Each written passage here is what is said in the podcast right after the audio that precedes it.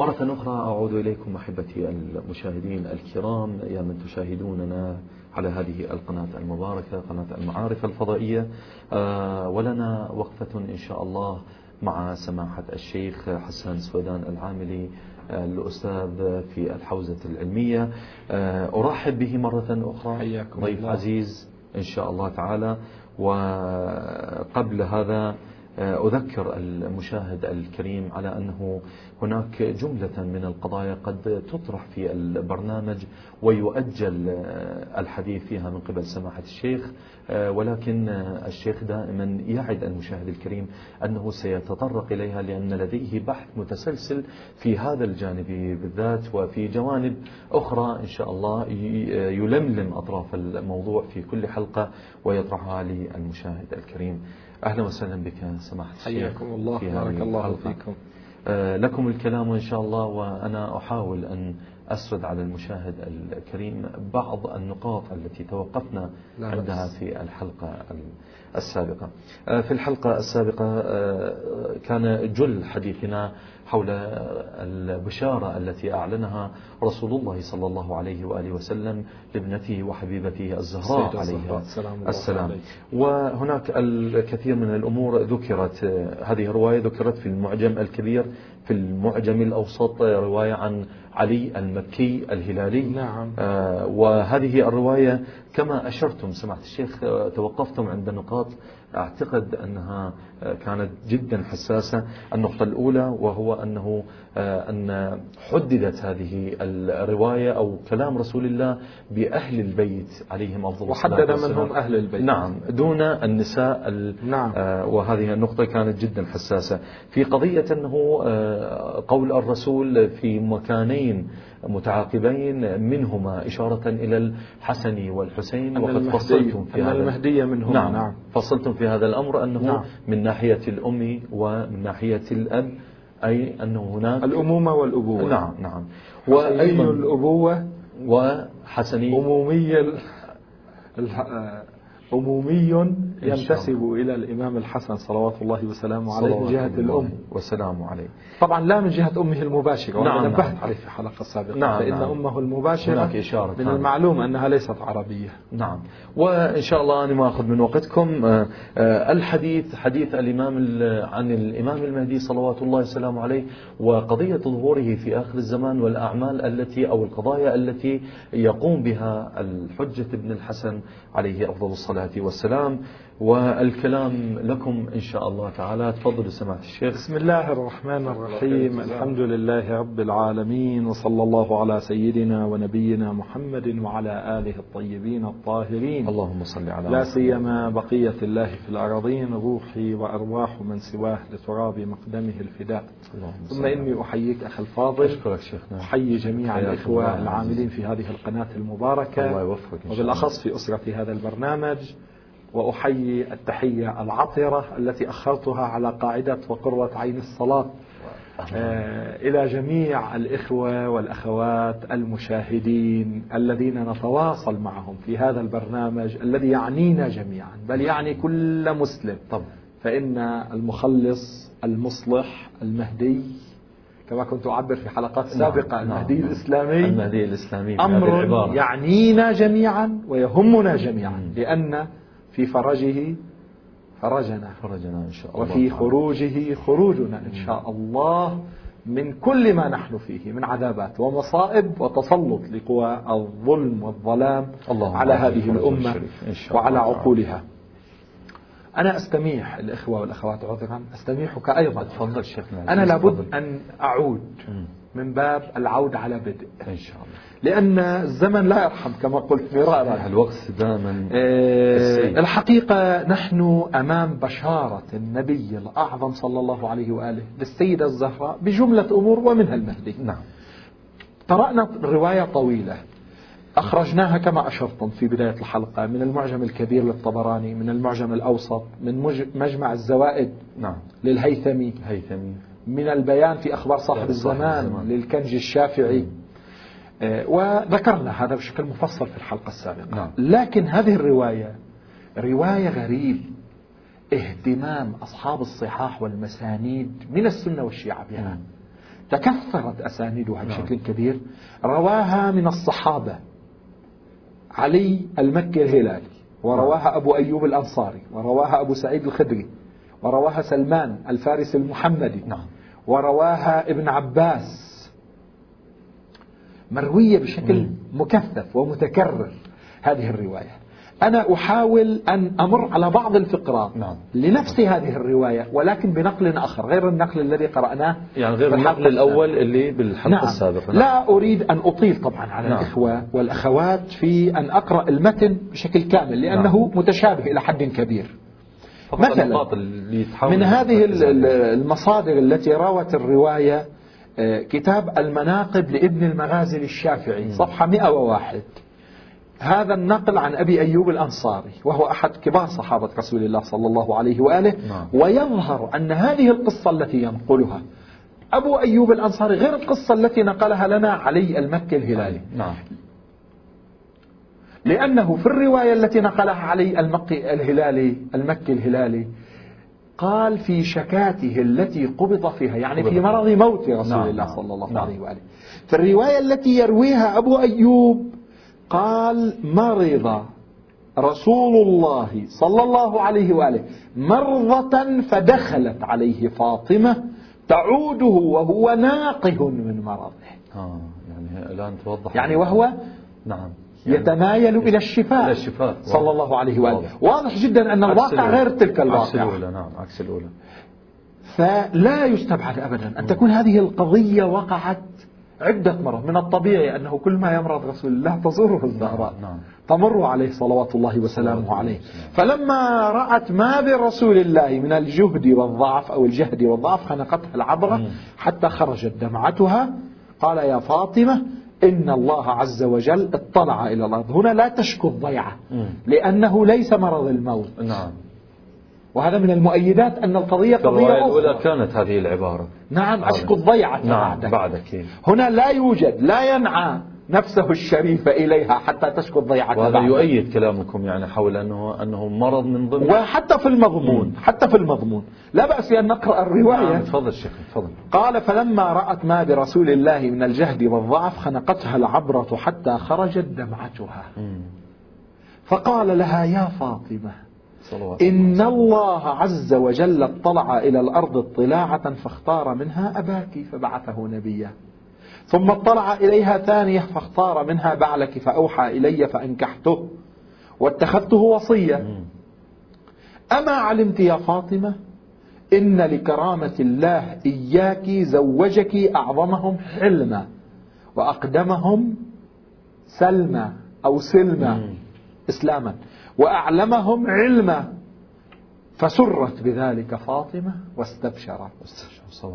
ثم قال لها رسول الله صلى الله عليه وآله يا فاطمة لعلي ثمانية أضراس الضرس معلوم. نعم. ثواقب. يريد الكناية هنا رسول الله صلى الله عليه وآله. ثمانية أضراس يعني ثمانية أمور مرتكزة في هذا الدين. إيمان بالله وبرسوله وحكمته. وتزويجه فاطمة. وسبطاه الحسن والحسين. وأمره بالمعروف ونهيه عن المنكر وقضاؤه بكتاب الله عز وجل. يا فاطمة إنا أهل بيت أعطينا سبع خصال. لم يعطها أحد من الأولين ولا الآخرين قبلنا. مشابهة لي. نعم, نعم. أو قال ولا يدركها ولا يدركها أحد من الآخرين غيرنا. نبينا أفضل الأنبياء وهو أبوك ووصينا خير الأوصياء وهو بعلك وشهيدنا خير الشهداء وهو عم أبيك ومنا من له جناحان يطير بهما في الجنة. هذا كله مشابه نعم. للرواية نعم. التي مرت في الحلقة نعم. السابقة. وهو جعفر ابن عمك. ومنا سبطا هذه الأمة وهما ابناك. ومنا والذي نفسي بيده مهدي هذه الأمة.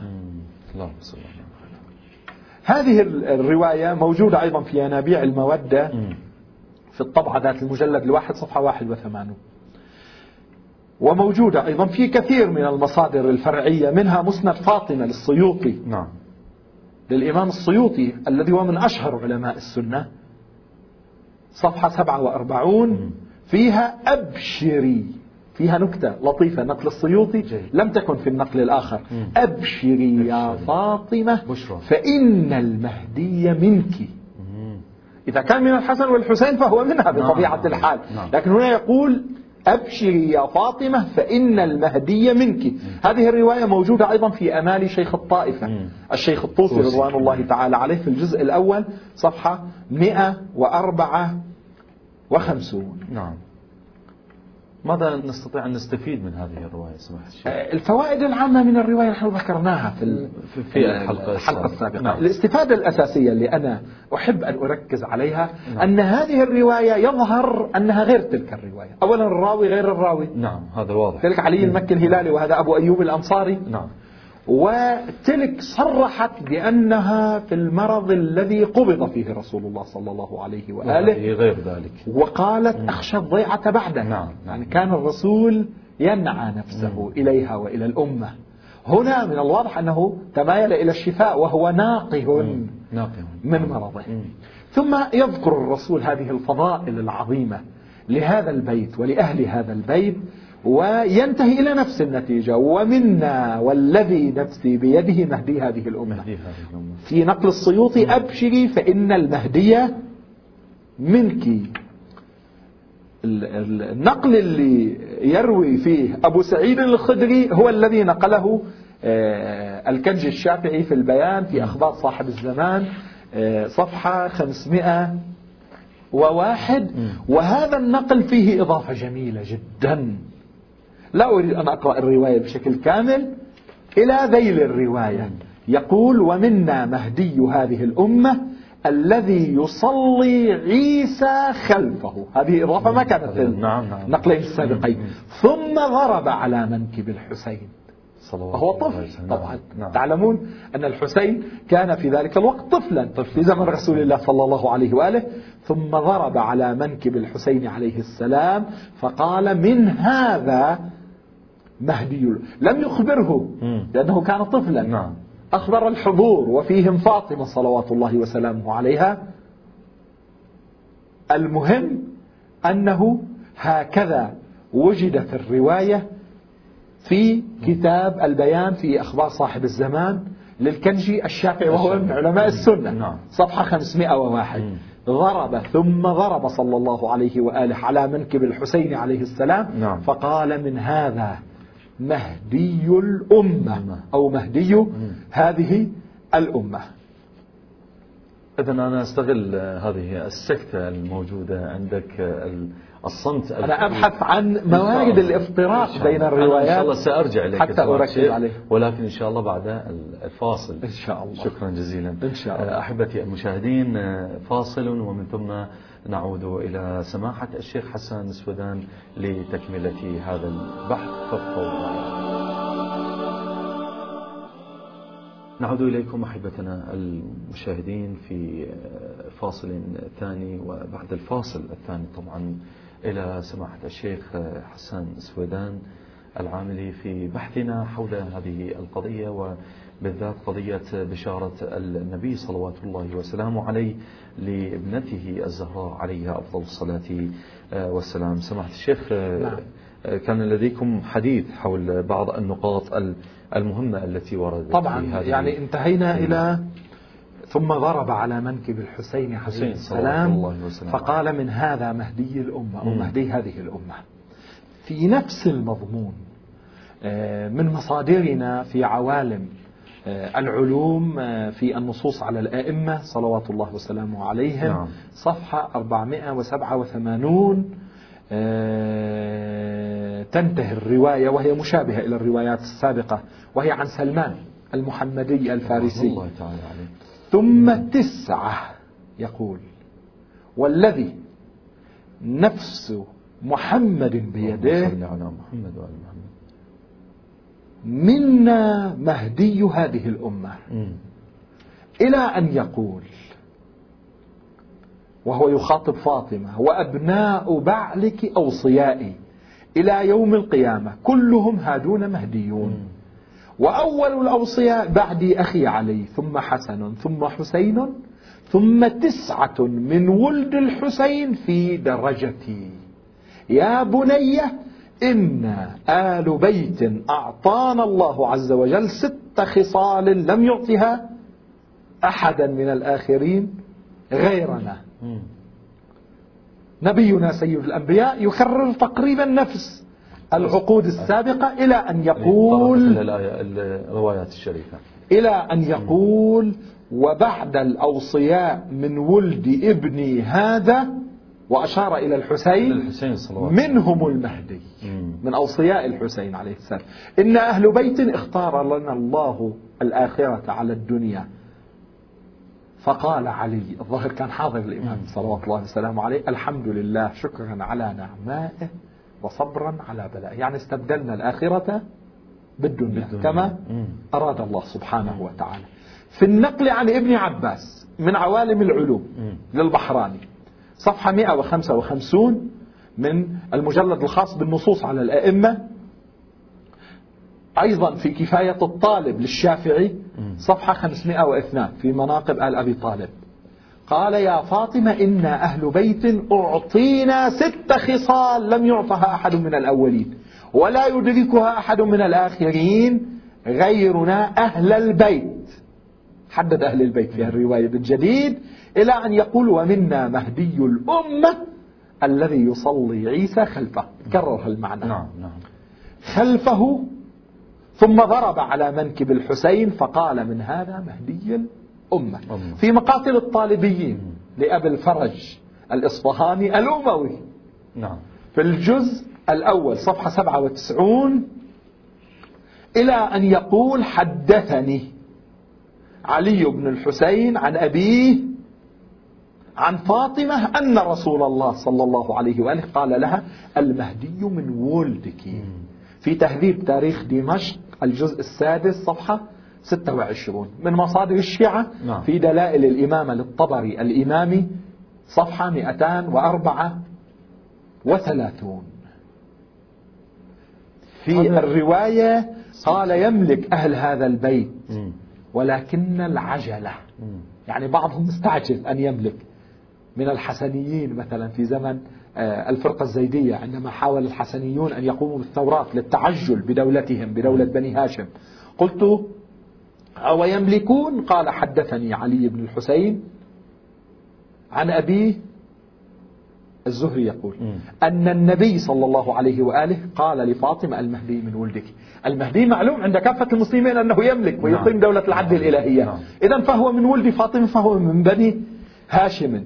صلوات الله وسلامه على جميع المعصومين عليهم جميعا يعني أفضل الصلاة صلوات الله صلوات الله وسلامه عليه في هذا المضمون مم. أخي العزيز روايات عديدة. عديدة في هذا المضمون. النقطة الحساسة. غير قضية أني حاولت أن أعطي للإخوة صورة متكاملة عن مصادر هذه الرواية التي قلت في البداية أنها لو جمعت متونا وأسانيد وحاولنا أن نستدل بها لبلغ البحث مجلدا كبيرا أنا لا أبالغ نعم. ما ذكرته الآن من المصادر لو أردنا أن نذكر كل مصدر مع الروايات ونتبع بقية المصادر ولدي عدة مصادر لم يتحفني الوقت بذكرها حتى لا يمل الإخوة والأخوات نعم. نعم. من هنا هذه الرواية نستطيع أن نقول بأنها رواية قطعية الصدور عن رسول الله صلى الله عليه وآله في جميع مصادر المسلمين فهي حجة على جميع المسلمين النقطة المهمة الأخرى التي أضيفها على ما تقدم في الحلقة السابقة وقبل الفاصل هي قضية ما تكرر مرتين من أن عيسى يصلي خلف المهدي هنا هنا صلوات الله وسلامه عليه إشارة إلى بقاء عيسى وإلى نزوله من السماء بل رفعه الله إليه نعم. وإلى أنه آه، سيقتدي بالإمام المهدي صلوات الله وسلامه عليه وهذه حقيقة سنأتي إليها إن شاء, إن شاء. الله عندما نتحدث عن شأن الأنبياء مع الإمام المهدي عليه السلام أنه عندما ينزل بيت المقدس يقول لعيسى عندما يحضر وقت الصلاة على نبينا وآله وعليه الصلاة والسلام تقدم للصلاة فيقول هذا مقامك. يعني حتى نبي الله عيسى يقول نعم. المهدي هذا مقامك. هذا يدل على التفضيل الذي نقوله لأئمتنا المعصومين صلوات الله وسلامه عليهم على من عدا رسول الله صلى الله عليه وآله من الأنبياء. وهذه فكرة تحتاج إلى تفصيل إن شاء الله خاص. دائما أنا لا أدري إذا كان الوقت يتحفني. كنت أعددت في نهاية هالقسم من الحلقة لأن نعم. القسم الثالث معد لأسئلة الإخوة نعم. والأخوات. نعم. هدية للإخوة والأخوات. أنا مضطر أقرأها حتى لو اضطررنا أن نؤخر لا إن شاء الله. تفضل تفضل. ولا هنا كانت لدي نقطة معينة. الرواية تفضلوا تفضلوا. آه، لي آه، قبل أن أتحدث عن هذه الرواية. ليست مهمة ولكن في قضية أنه هنا ذكر أنه سبعة وفي رواية أخرى ستة. هذه الأعداد باعتبار نحن نعلم ست خصال وسبع خصال. لا تنافي بينها. يعني يعني عندما يقول النبي أعطينا سبع فضائل. لا نعم. يعني أنه لا يوجد لدينا ثمانية وتسعة وعشر فضائل. لا تأكيد يعني هذا فضائلهم لا تكاد تنضب نعم. التأكيد يكون طارة على ست طارة على سبع. نعلم أن هل معنى أخي العزيز يؤيد المعنى الذي أنا استفدته قبل قليل؟ أنها الروايات قد تكون في وقائع متعددة مو رواية واحدة من واقعة واحدة. أما قضية مرض النبي صلى الله عليه وآله فيوجد صراحة أصلا أنها أكثر من واقعة. نعم نعم, نعم. آه وقد تكون بعض هذه الروايات أيضا في وقائع متعددة.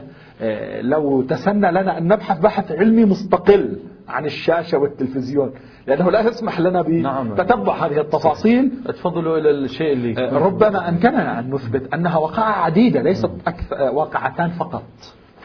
الهدية التي أعددتها للإخوة والأخوات رواية وجدتها في كتاب تفسير العياشي. الجزء الأول 171 نقلها عن العياشي أيضا العلامة المجلسي في البحار الجزء الرابع عشر 197 ونقلها أيضا العلامة المحدث البحراني في تفسير البرهان. الجزء الأول صفحة 282 ومصادر أخرى نقلت لكن المصدر الأصلي لها هو تفسير العياشي تفسير العياشي نعم. أنقلها كهدية. إن شاء الله. نعطر بها مجلسنا. الوقت يسمح. ونوصلها للإخوة والأخوات. سنضطر هذه المرة أن نسيطر نحن على الوقت. إن شاء الله إن شاء الله. هو دائما يسيطر علينا. جيد. عن أبي جعفر الباقر عليه السلام. قال إن فاطمة ضمنت لعلي عمل البيت والعجين والخبز وقم البيت. قم البيت كنس البيت نعم كنس البيت.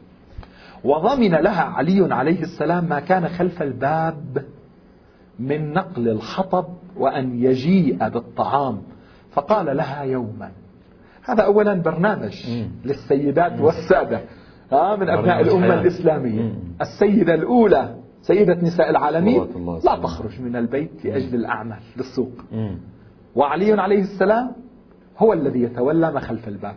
وهي جهادها حسن التبعل مع مقامها العظيم المنهاج الواضح. في داخل البيت. لا يفسح لنا الوقت بالتعليق على كل نقطة. نعم. أنا فقط أقدمها هدية للإخوة والأخوات. المشاهد الكريم هم يمتلك من الوعي بحد نعم.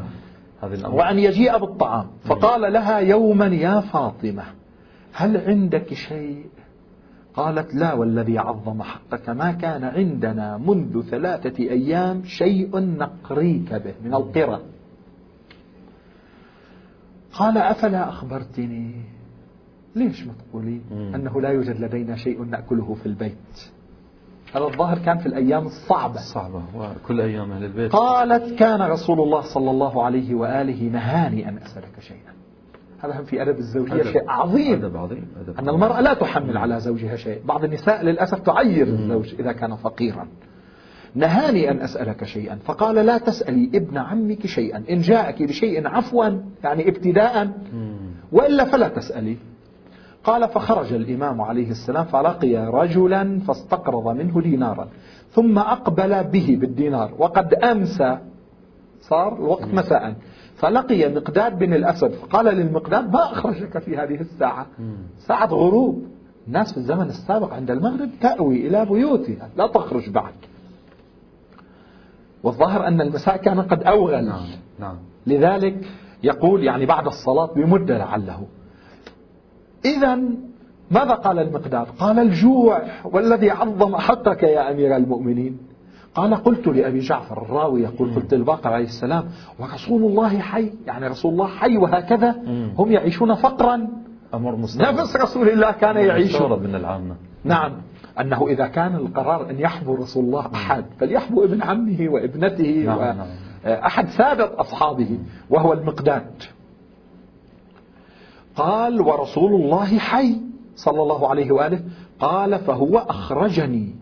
فقد استقرضت دينارا وسأوثرك به. فدفعه إليه فأقبل فوجد رسول الله صلى الله عليه وآله جالسا وفاطمة تصلي. يعني الدينار راح. نعم. راح إلى المقدار. ورجع علي وليس في يده شيء. انظر. كرامة الله عز وجل.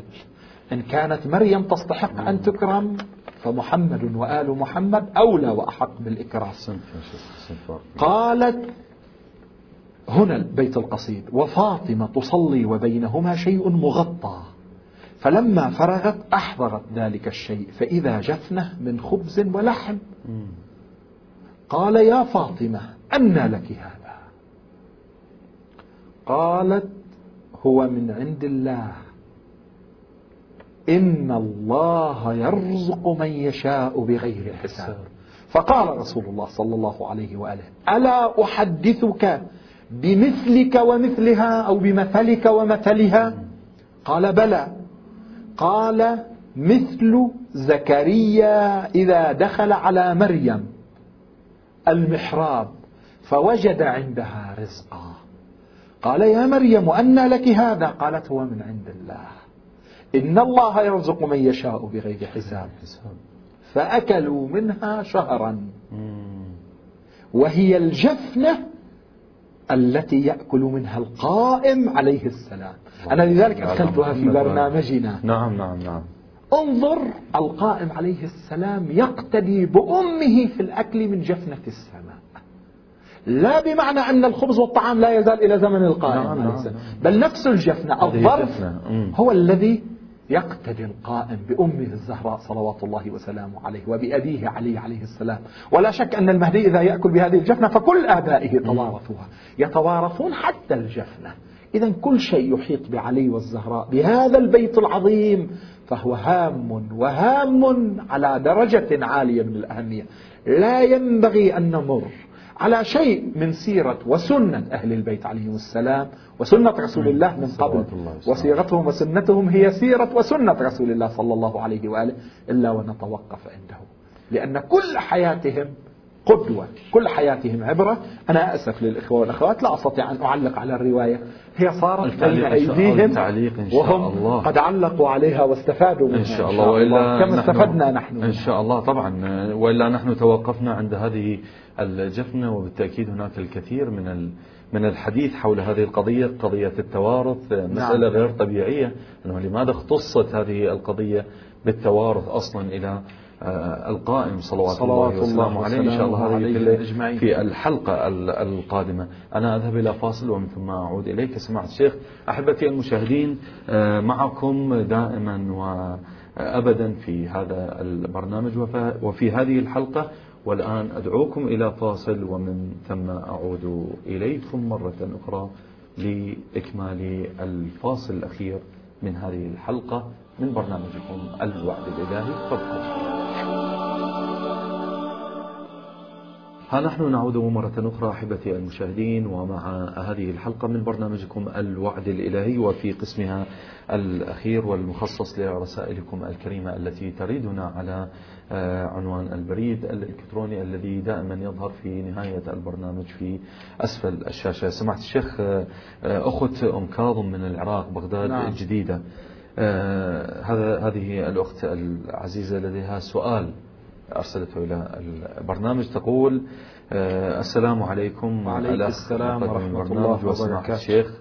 عليكم السلام ورحمة الله وبركاته. أختي أم كاظم تقول السائل برأيكم سمعت الشيخ هل يكفي الدليل التاريخي الذي تناقله علماء؟ نحن نفرح عندما تكون آه، امرأة مهتمة بهذا الأمر. لا شك و... أن النساء والرجال على حد سواء خصوصا في المعارف الدينية. وأم كاظم بالتأكيد أنه أم وفي بغداد الجديدة وبغداد الجديدة في العراق مناطق من المناطق. إذا أم كاظم ما تهتم بها الأمور. من الذي سيهتم ما شاء الله ما شاء الله. أحييك صلوات الله وسلامه على إمامنا الكاظم.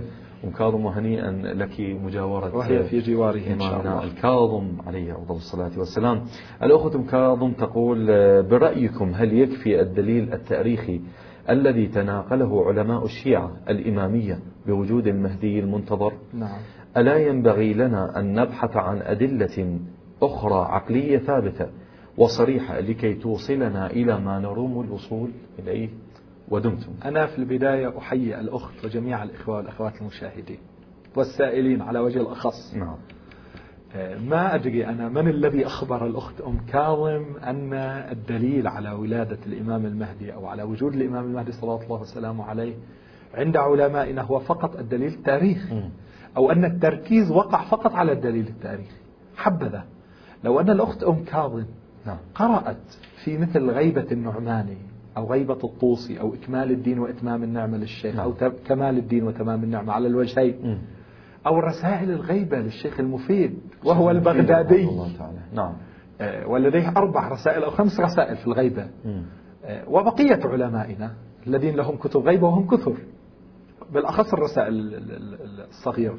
أهم أدلتهم على وجود المهدي صلوات الله وسلامه عليه هو الدليل العقلي. نظرية اللطف ولزوم نصب الإيمان في كل وقت. والاستفادة من الدلالة القرآنية وندعو كل أناس بإمامهم, بإمامهم نعم. والروايات المتواترة لو الحجة لساخت الأرض بأهلها. آه على هذا الأساس الأدلة على وجود الإمام المهدي أدلة متنوعة جدا. لكن القول بأنه فلان الفلاني ابن الإمام الفلاني هذا لا طريق إلى العقل إليه. كونه ابن الإمام العسكري ولد في سنة كذا في يوم كذا في البلد الكذائي. نعم. يعيش بتفاصيل خاصة أنه متأهل أو عازب له أولاد أو ليس له أولاد. إن أمكن إثبات بعض هذه التفاصيل آه، بالأدلة. هذه نحتاج إلى المنهج الروائي المنهج النقلي المنهج التاريخي. أما أصل وجود الإمام فنظرية الإمامة وهو نظرية اللطف الدليل العقلي آه، هو دليل جار آه، في الإمام المهدي كما جرى في أبائه الطاهرين.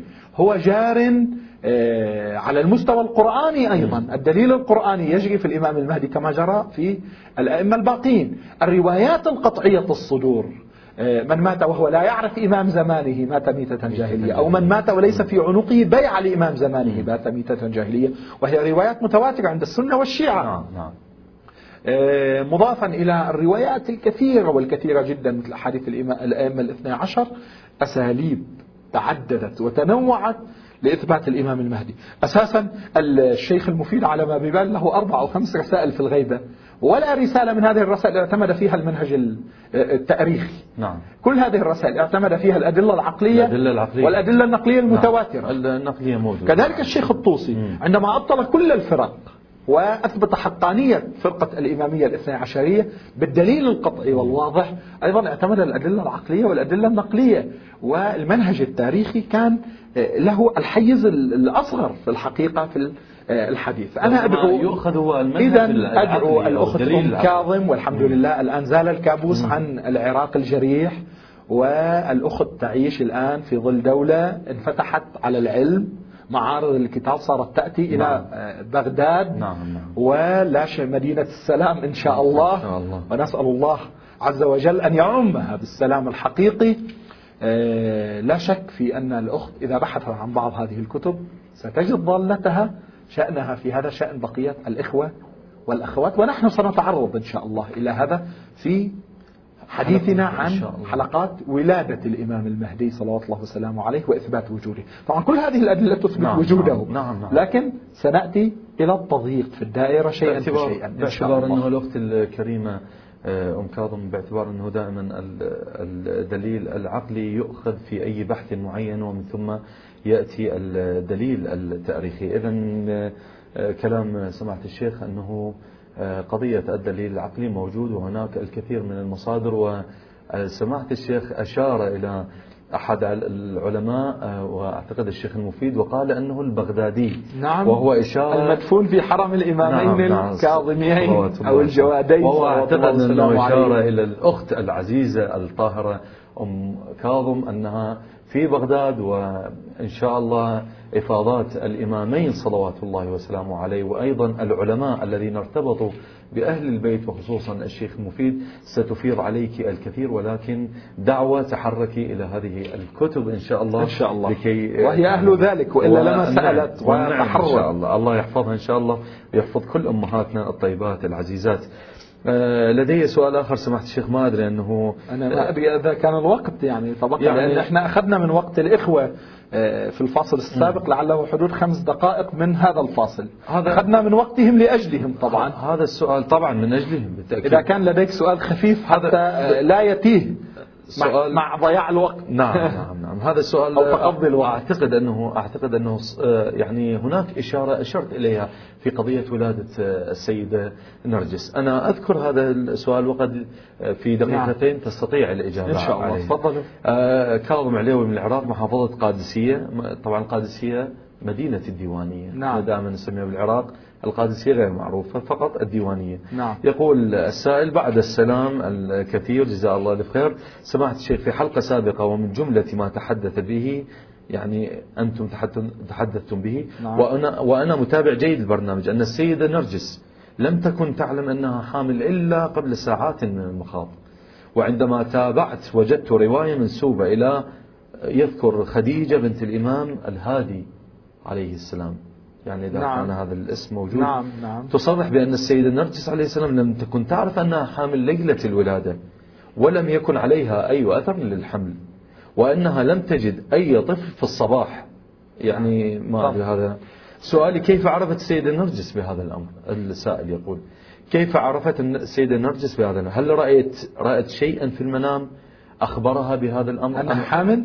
أنها حامل. أم أن هناك أمرا معينا حصل في في تلك الليلة فانتبهت هي في الصباح. آه، أولا بالنسبة لما ذكرته أنا في حلقة سابقة نعم. أنا لم أذكر في حلقة سابقة أن السيدة نرجس لم تكن تعلم. الذي ذكرته في حلقة سابقة أن السيدة حكيمة السيدة حكيمة نعم. عمة الإمام, عمة الإمام. صلوات أخت الإمام الهادي صلوات الله وسلامه عليه آه، كانت ضيفة عند الإمام العسكري عليه السلام.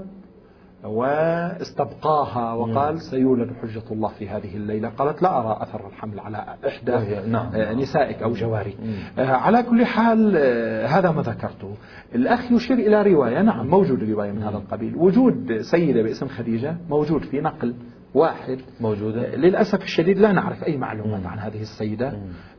حتى لا نستطيع أن نجزم بوجودها. وأنا أيضا أول مرة يعني أخت السيدة حكيمة. ليش؟ موجودة الرواية نعم، وأنا رأيتها. آه، أن السيدة نرجس لم تكن تشعر بالحمل موجود لكن آه، لا أؤكد الآن أنها لم تكن تشعر بالحمل حتى إلى ليلة الولادة أنها شعرت بالحمل في الأيام الأخيرة وأنها لم تكن تشعر في الأيام الأولى آه، بالحمل الذي أقدره لأن يعني الذي نعتمد عليه في المذهب هو أن التي لم تكن تعلم ولم يكن أحد يعلم هي السيدة حكيمة. السيدة حكيمة. آه رضوان الله تعالى عليها وأن الإمام أخبرها في نفس الليلة.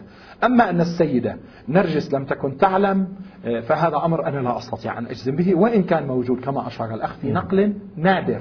نادر. وذكر فيه اسم السيدة خديجة لعلنا لا نجد اسم السيدة خديجة بنت الإمام الهادي أو أخت الإمام الهادي إلا في هذا النقل وإلا النقل الصحيح عندنا والمعتمد عليه أن السيدة حكيمة هي التي كانت عند الإمام وهي التي استبقاها الإمام وهي التي لم تكن تعلم إلى ليلة الولادة. الولادة. هذا خلاصة. نعم نعم. ما يمكن أن نختصره وقد أدركنا إليكم سماحة الشيخ حسان سويدان العاملي الأستاذ في الحوزة العلمية. شكرا جزيلا لكم سماحة الشيخ على هذه الإفاضات الطيبة والحسنة إن شاء الله. ولنا إن شاء الله لقاءات أخرى إن شاء الله. بعون الله سبحانه وتعالى. وأشكركم أحبتي المشاهدين الكرام على حسن المشاهدة. هذا مقداد الخفاجي وقبل هذا أذكركم أن البريد الإلكتروني الذي يظهر في أسفل الشاشة هو بريدكم ونحن متواصلون معكم إن شاء الله في استقبال رسائلكم. تقبلوا تحياتي أنا مقداد الخفاجي وتحيات أسرة البرنامج. آه، في ختام حديثنا هذا نستودعكم الله والسلام عليكم ورحمة الله